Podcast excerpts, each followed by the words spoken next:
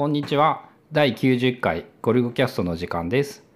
今日は Scrapboxの本を参考にして本の感想を書いてみたらめっちゃ面白かったぞっていう話をします。スクラップボックスまた熱が戻ってきた感じ？うん。こう Dynalist が一段落したから今度 Scrapboxを触るのが楽しいっていうので。で Scrapbox情報整理術っていう倉下さんが書いた本を読んでみたんだけどこれも結構面白くてさいろいろ影響を受けてそのそういうのを参考にしながら本の感想を書くみたいなことをしてみたら楽しいのよ。そのダイナリストじゃなくてスクラップボックスのいいとこっていうのは？なんかねやっぱそのね横につながるっていうのともう一個はそれは単純にダイナリストがっていうよりも Kindle との合わせ技での話なんだけどハイライトをコピーしてまあまあ見た目がよくできる。そのままスクラップボックスに入れれるの？そのハイライト手動でコピペするんだけどコピペっていう作業は手動でするんだけどなんかね Kindle アプリってさこういろいろとケチくさくってさそのハイライトした箇所を引用しようとしたりコピペしようとしたりするとこういろんな制限がありまくるじゃん。でその結局さ自分用のメモをまとめるにしてもそういう本の抜き出しとかがめっちゃやりにくいんだけど Kindle for Mac を使ってハイライトした箇所をコピーっていうのができるんだけどそれでコピーをすると恐ろしいことに全ての文字の間に半角スペースが1文字ずつ入るんだよね。えそうなん？うん、そういう風にすることによってこうなんか他に流用しにくくするっていう技にしているっぽいんだけど。なんかさあの iPhone の Kindle アプリからハイライトをメールで送信みたいなできるけどめっちゃ量が制限されててなんか日常的に普通に使うと足りなくなる。あー確かに。ハイライトの量がなんか越しましたみたいなことは言われる。うん、でついでに言うとそのコピーしながらついでに自分あのコピペしてそこに書いてあることを手動でまとめたりとかしながらっていうのがその作業が割と楽しくってね。そういう意味で別に手動コピコピペ自体は苦にならなくってでスクラップボックスは引用記号も使えてさ大なり小なりのあのやあの記号を使ってその後の文字を書くと引用として表現されるんだよね。で Kindle で Kindle for Mac からコピーしたテキストを引用で貼っとくと全ての1文字の全ての文字の間に半角スペースがあっても読む分目視する分には特に問題ない。うそういう意味なんや。まあ、ずまあ、あのダイナリストの話のところでもさ出てたのがこう読書感想文じゃないけど、こう読んだ本の感想とかその気になった箇所の書き出し抜き出しときたいことっていうのをどういうふうにこう書いとくのが一番いいのかみたいなことは言ってたやん？うん思ってた悩んでてで結局そのまあタグで分けて後で合体させるとかあのもともと読んでる本は項目作っといてそこに追記していくとかってなってたけど結局 Scrapboxの方が良さそう。なんかねその普通に1ページ1ノートに Scrapboxのその1ノートにメモるっていう感覚じゃなくってなんかとりあえずいっぱいコピペするんだけどそっからねもう一段階編集していく感じであの1個のさカードビューにすると1個の四角あるやん。スクラップボックスの？うんうんあれに1個の本の感想をつらつらつらって入れてるんじゃなくてうんとねバーってとりあえずコピーしたりしながら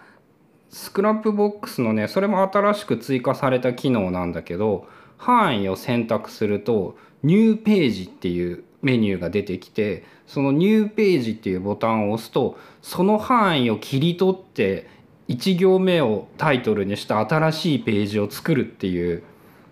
機能がついたんだよね。でその機能を使うとそのこれまそれまでにそこに書いてあったところから自動的にリンクが貼られてその部分だけ新しいそのノートができるんだ。でその項目だけでそのそこがねすごいね言語化するのが難しいところなんだけど平面にただ感想を並べるよりもなんかこうもうちょっと深みがある感じがして面白いっていうじゃあ一つの本に対するこの感想とか思ったことっていうのは結構バラバラに書いてるっていうイメージ？うんと本のタイトルが書いてあるノートを開けば全部いけるようになっている。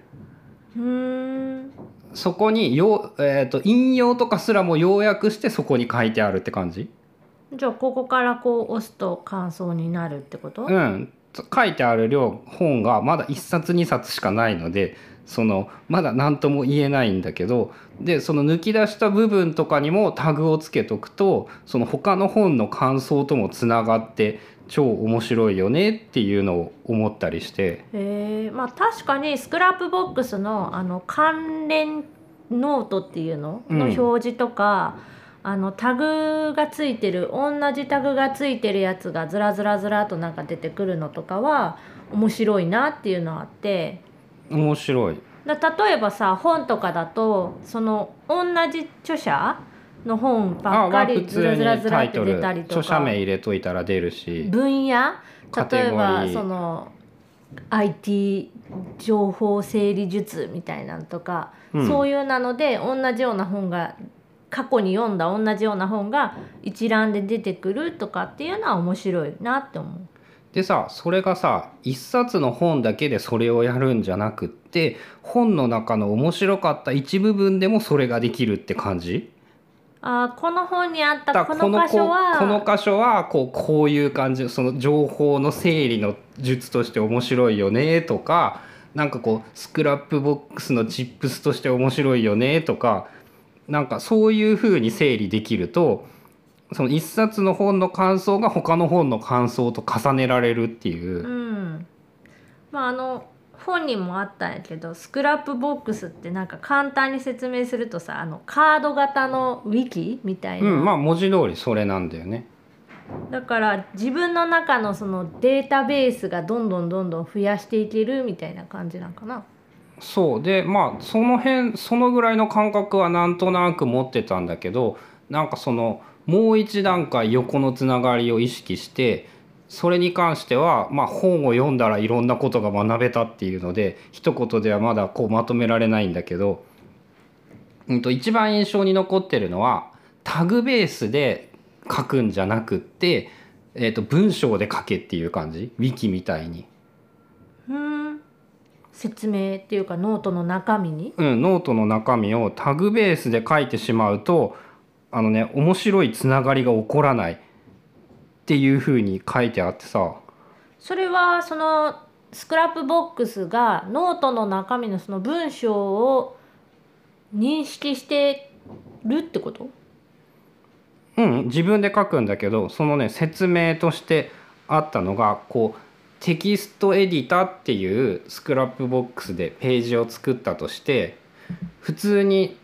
その文章そのノートの中にテキストエディタは真っ白なノートパッドのようなものであるっていうふうにテキストエディターの説明を書いておくとテキストエディタからそのノートパッドっていう項目へのリンクができるんだよね。で普通テキストエディターっていう単語だけを書いたらカテゴリーとしてはノートパッドなんてものは存在しないんだけどさ文章でノートパッドのみたいなもんだって書いておくと本来カテゴリーではない自分がカテゴリーとして作ろうと思ってたら作らないであろうこともカテゴリー分けっていうかタグ付けができる。うんあそういう意味で文章で書いとくと意外なもんがつながったりするみたいなそうう。いう、ん、そうそう。あとそれに付随して書いてあったのがあそうだなっていうのが自分の知識って言語化することは結構難しくってなんか人間の顔って見分けられるのにそれを人間って説明は上手に説明ができない。うん。あその通りだよね。ただ例えば目って細かったですか太かったですか鼻は高かったですか低かったですかっていうふうに質問をされていくとちょっとずつこう分かってくる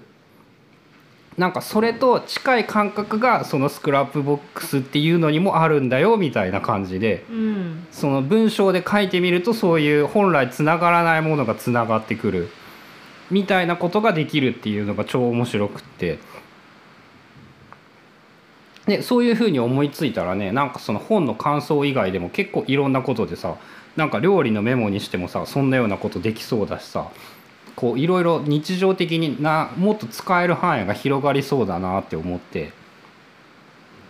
じゃあ今後のその Scrapbox の活用術ブログ記事に期待って感じかな。うんとりあえずその